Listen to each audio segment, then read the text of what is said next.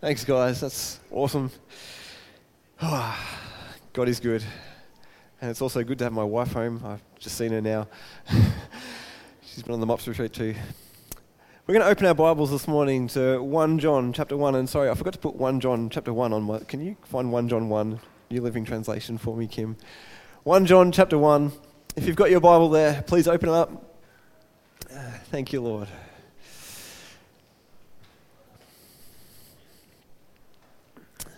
We're beginning a new series this morning, and we're going to be looking at 1 John over the next number of weeks.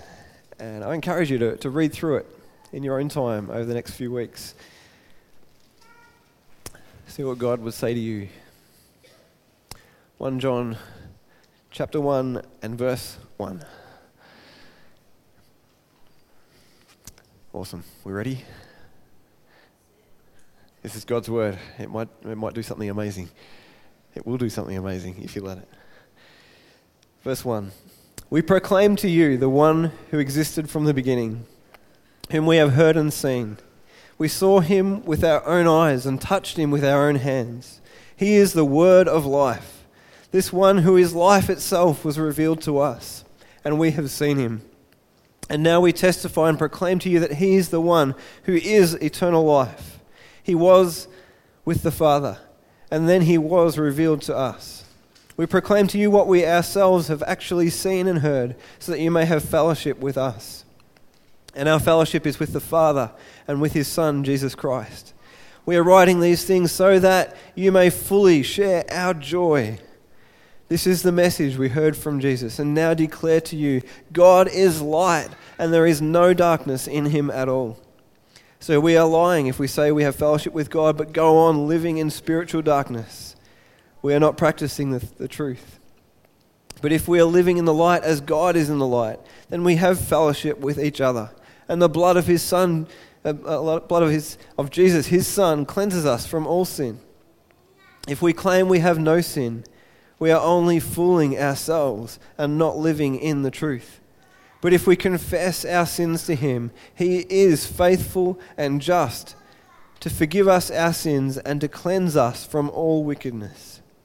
If we claim we have not sinned, we are calling God a liar and showing that his word has no place in our hearts.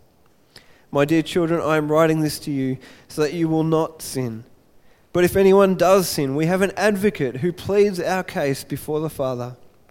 He is Jesus Christ, the one who is truly righteous.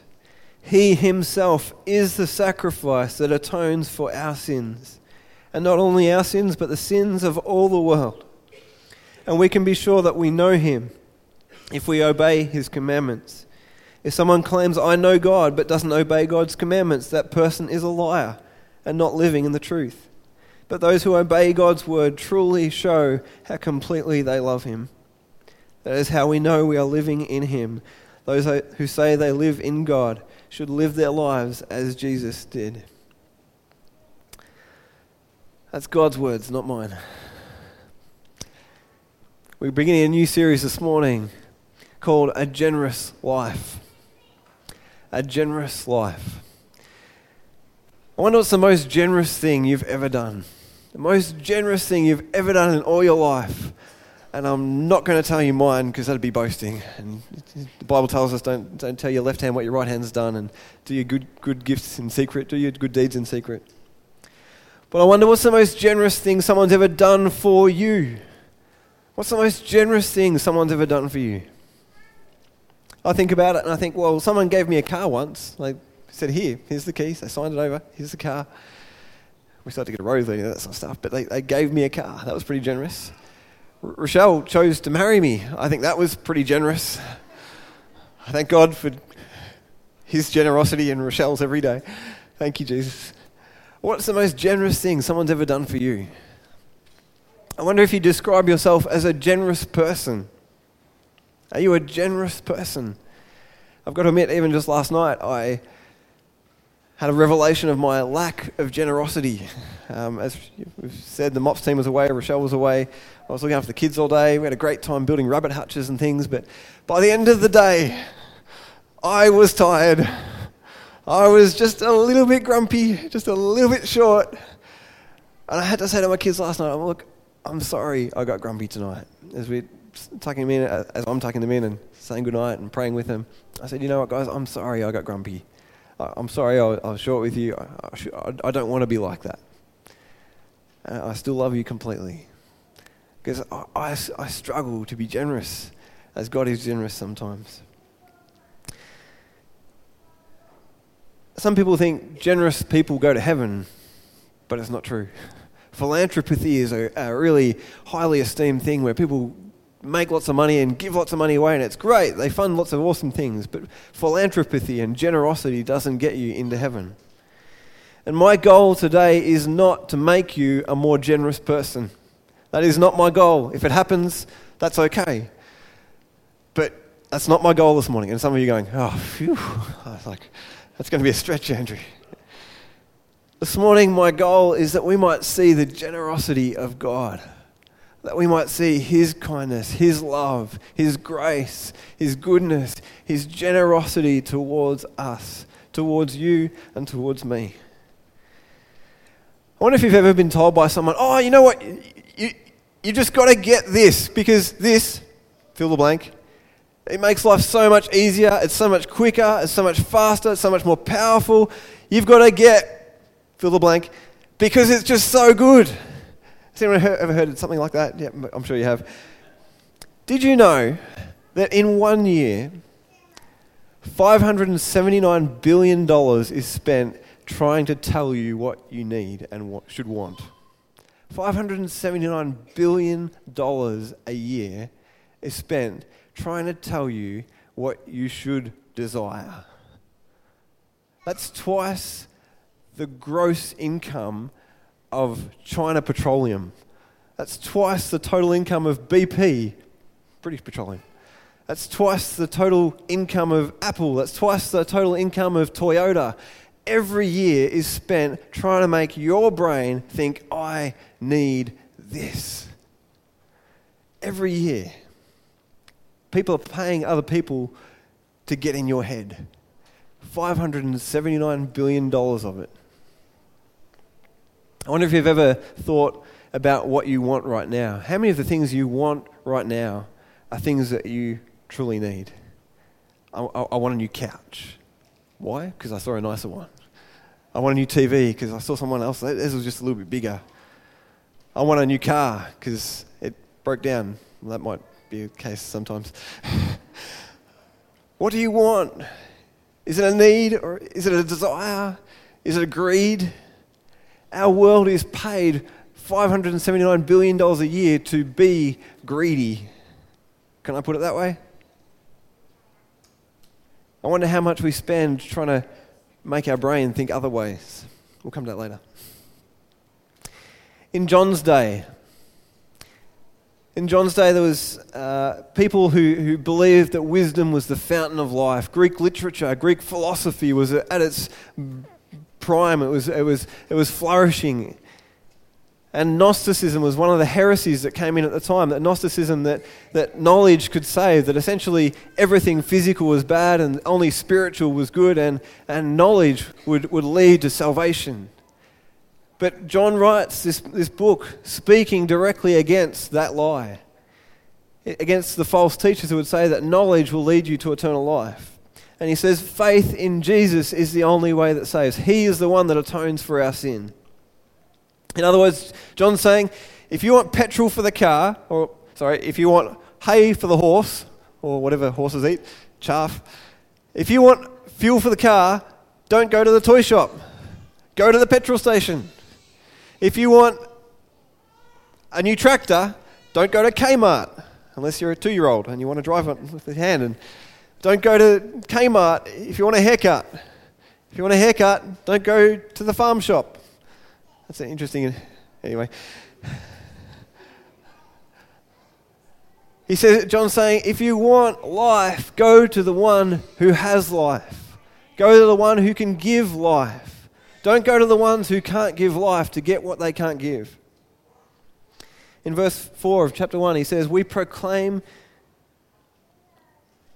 to you the one we have seen and heard. These people witnessed Jesus. They lived with him. They, they saw what he did. They, they heard what he taught. He was a real person. He wasn't just some spiritual being that had great teaching.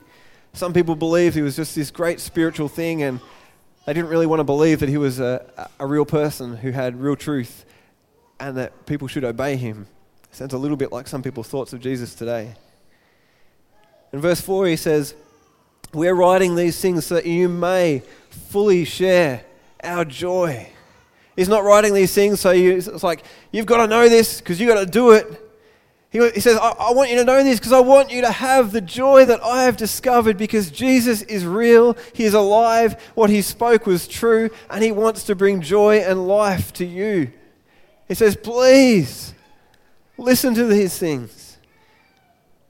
He says, God is light, and there is no darkness in Him at all. If you want to have darkness, don't go to Jesus. If you want to hide in darkness, don't go to Jesus. But if you want to have light, if you want to have life, if you want to have love, run to Jesus. In chapter 2, verse 2, he says, He himself is the sacrifice that atones for our sins. And not only our sins, but the sins of all the world. Sometimes we struggle to remember these things. Sometimes we struggle. They're in our head, they're in our heart, maybe, but it's at the back of our minds and it's deep down buried and we struggle to trust God's love and His generos- generosity. Lorraine shared with us this morning about the battle of grief, and maybe for you something's happened, someone said something, someone's done something, you're hurting, you're angry, whatever it might be, and you just feel like you can't trust God. If God's a loving God, why fill in the blank? Maybe God hasn't done what you wanted Him to do. God hasn't delivered you from what you wanted Him to deliver you from. And you just struggle to, to, to trust in God's generosity and in His love. But He is the light, He is life itself. He is the sacrifice for our sin, and He let humanity crucify Him. He allowed humanity to crucify him. The one who created all things gave himself over to be crucified for your sin and for my sin. That we, not him, that we might have forgiveness and eternal life. Our God is a generous God. Our God is a generous, generous, generous God. We are sinful. We have all sinned. It says, if we claim we have no sin, we are only fooling ourselves and not living in the truth. But if we confess our sins to Him, He is faithful and just to forgive us our sins and to cleanse us from all wickedness. There is nothing that can ever separate you from the love of God except you. It's only you that can turn your back on His love. It's only you that can walk away from His love. It takes a step to receive, to, to accept, to walk into his love. In our heads, we say, Yeah, I, I, know. I know Jesus died for my sin. I know he loves me. I know he's generous. But where do we go when things go bad? Where do we turn when things go bad? Honestly, truly, where do you turn when things go bad? Because if you're trusting in Jesus, you're going to turn to him uh, that's a challenge for me. I think, God, where, where are the other places I try and turn at times to find life? Where are the other places I go to try and find comfort? Where are the other places I go to, to try and be built up and, and to find my, my joy, my pleasure, my relaxation? Where are the other places you might go? Honestly. As Lorraine shared this morning, first we've got to be honest with ourselves and honest with God before we can move forward. Are we trusting in the Lord with all our heart and not leaning on our own understanding, as it says in Proverbs 3, verse 5? The next verse says, In all your ways, submit to or acknowledge Him. Submit to Him, acknowledge Him, and He will. As we do those things, as we submit to Him, as we acknowledge Him, He will make our paths straight. He will make the road ahead obvious and plain, and, and it, we can walk the path ahead as we are honest and submit to Him and acknowledge Him. Are we trusting the Lord with all our heart and not leaning on our own understanding? Listen to what God's word says in 1 John chapter 2 verse 3. He says, "And we can be sure, you can have total assurance that we know him if we obey his commandments." If someone claims, I know God, but doesn't obey God's commandments, that person is a liar and not living in the truth. That's a harsh statement. But I tell you what, I want to know, I, I, I have assurance that I am indeed forgiven, that, that I am walking in the truth, that Jesus is my Savior and He is my Lord. John's saying, if you know God, you understand His mercy and His grace. If you know God, you know that He's a generous, loving, kind, and compassionate God. And you, you know that if He commands something, that it's for your benefit. If God commands it, it's for our good.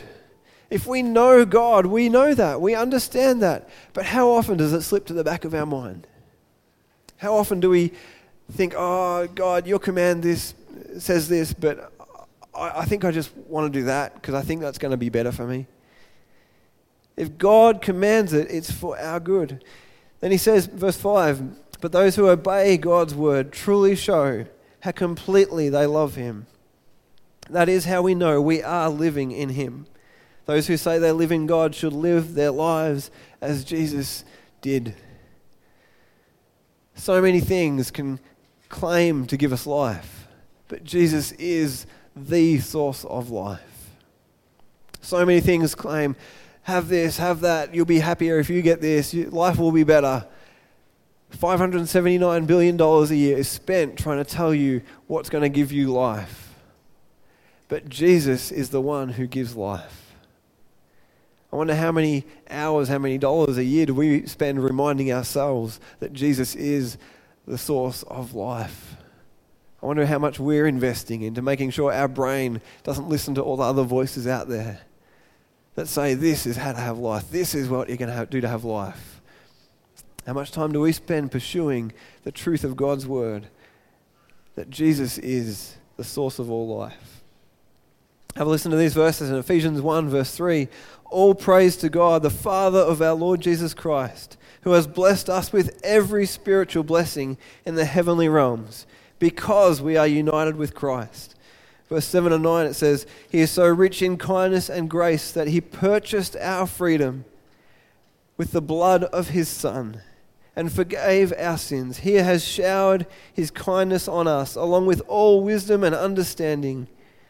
Romans 3, verse 24 says, Yet God, in His grace, freely makes us right in His sight. He did this through Christ Jesus when He freed us from the penalty for our sins. This is no small deal. The, the, the, wages of sin is death.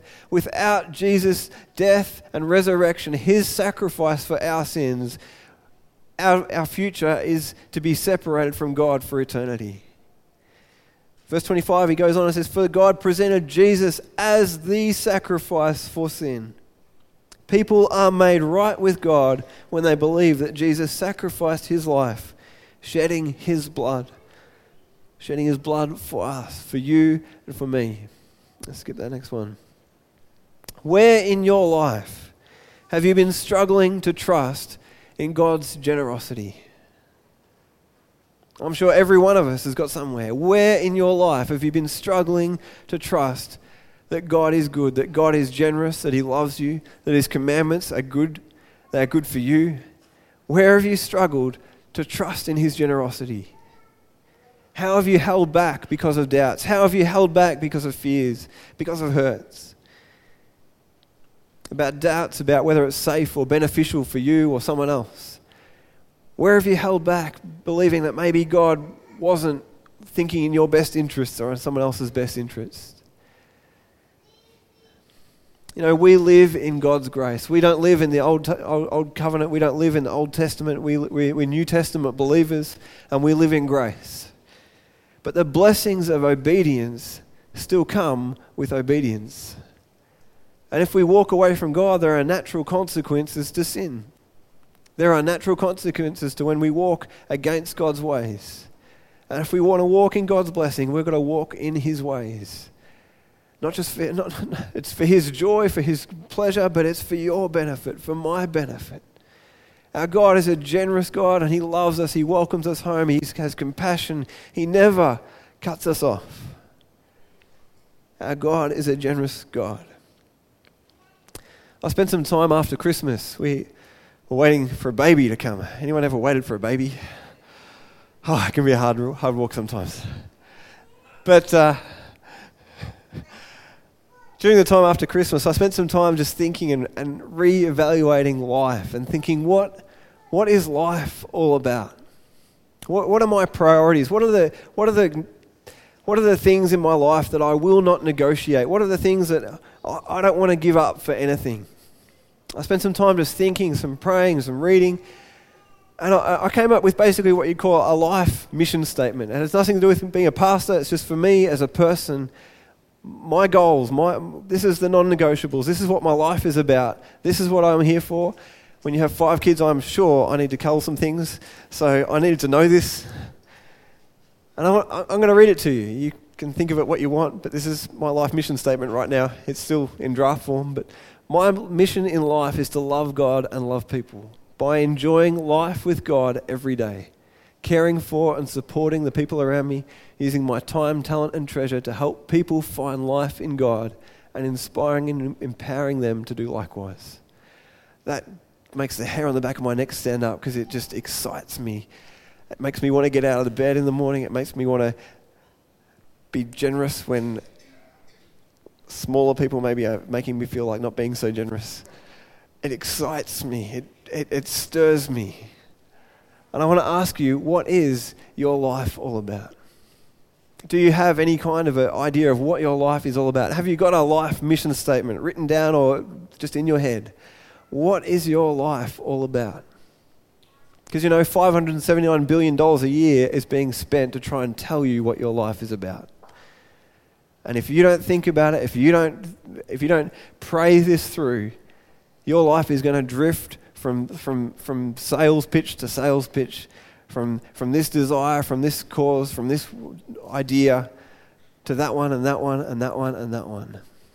What is your life all about? We can so easily let secondary things, maybe good things, become priorities over the main things in your life. It's good to be generous. But first, we've got to know the generous God. And if you're, not, if you're cutting out time with God to do stuff for other people, then your priorities have got flipped. We've got to know God. We've got to prioritize our time with God. I've, uh, Kim was hunting me the other day because she couldn't find me because I was with God. I, I'm, I'm locking it in and I'm saying, God, I, I want to make you my number one priority. Do you know your priorities? Our God is a generous God. Our God is an amazing God. Our God is a gracious God. Our God is a forgiving God. It says, if we do sin, we have an advocate who, who speaks on our behalf. We have one that has died in our place. And when we do sin, when we do trip up, when we stumble, we, we, God does not come with a stick and say, Get into line. He says, Please, just come back to me. Come back to me. Live, Live with me, do life with me. Let me pour my generosity out upon you again. Come to me, draw near to me. He doesn't want us to do life on our own. He doesn't want us to struggle and to strive, to battle, to chase after things that are just going to fade away and, and or even just hurt us. But He wants us to learn to trust Him and as we trust Him, to learn to trust one another, even as we've been encouraged already this morning. As it says in verse 3, we proclaim to you what we ourselves have actually seen and heard, so that you may have fellowship with us. And our fellowship is with the Father and with His Son, Jesus Christ. We are writing these things so that you may fully share our joy. I pray that you would fully share my joy of the knowledge of our generous God, of His grace, of His mercy, of His goodness. As we begin this new series about a generous life, Let's work out our priorities. Let's work out what our life is about. Let's come to the generous God who gives and sustains life and allow Him to reset our priorities, to refocus our life, that we might live for Him, that we might do life and have the blessings of doing life with Him. Are we truly trusting in God for our life? Or if we think about it, are we actually choosing to try and do it on our own and literally ignoring God's commands and just doing it on our own? On the back table, I've, I've just printed out a really brief summary of some of the, the questions of it. It's just a simple process of, of thinking about what are the, the, the things in your life that are the number one things. It's just a little help if you feel like you need to work out what your, your life is all about, what your goals are. That's something you can use. But this morning, I just wonder if we could have a time to pray for one another. Maybe, as Lorraine said this morning, there's just been grief, there's been hurt, there's been things that you just, you've tried to just go on and, and, and look like things are going well, but you know in your heart, you've just got to surrender it to God. Maybe that's you this morning and you love someone just to pray for you. Maybe you're angry at God and you just want God to just, just take that anger away. Maybe there's something in you that just you, you're just realizing again His generosity and His love and His grace, even though we sin. And you just want to respond and, and, and do something. You just want to come forward and just say, Thank you, God, for what you've done for me. Maybe it's just to do something in your own seat, maybe it's to write something down. But I encourage you do not neglect, do not forget, do not allow yourself to forget the generosity of God. I'm going to ask the band to come. We're going to sing that song again. Your love is relentless. Your love is relentless. Your love is relentless. I, I, I really hope that you, as you go out this week, as you live your life, as you go the places God leads you, that you'd have those words going through your mind. Your love is relentless, and that it would inspire you, that it would just fill you with joy because we have a generous God who loves us who cares about you, who continually just calls you and calls you and calls you because he desires to fill you with his life, to lead you in, in, in his light. Your love is relentless. Can we stand this morning? And I just want to pray. Thank you, Jesus. God, we, we thank you for your love. God, we thank you for your generosity, God. God, we want to be generous people. I thank you, God, for the generosity of the people in this room today. But God, I just pray that as we as we do life, God, that our, our life would be motivated by your love, by your generosity, God. That day by day, week by week, Lord, we would just come back to the truth that your love is relentless, that you are so kind and compassionate towards us, Lord. Lord, let that revelation just chip away every part of our life that would be any anger, any hurt. Lord, your generosity, your love. As we fix our eyes on the cross once again, that we, our, our hearts would would melt, Lord. Lord, those things, those issues, those problems, those trials that would just like ice melt away. And Lord, we would just come to you and just give you praise. That we would celebrate, that we would just thank you, God, for your amazing love towards us. Thank you, Jesus.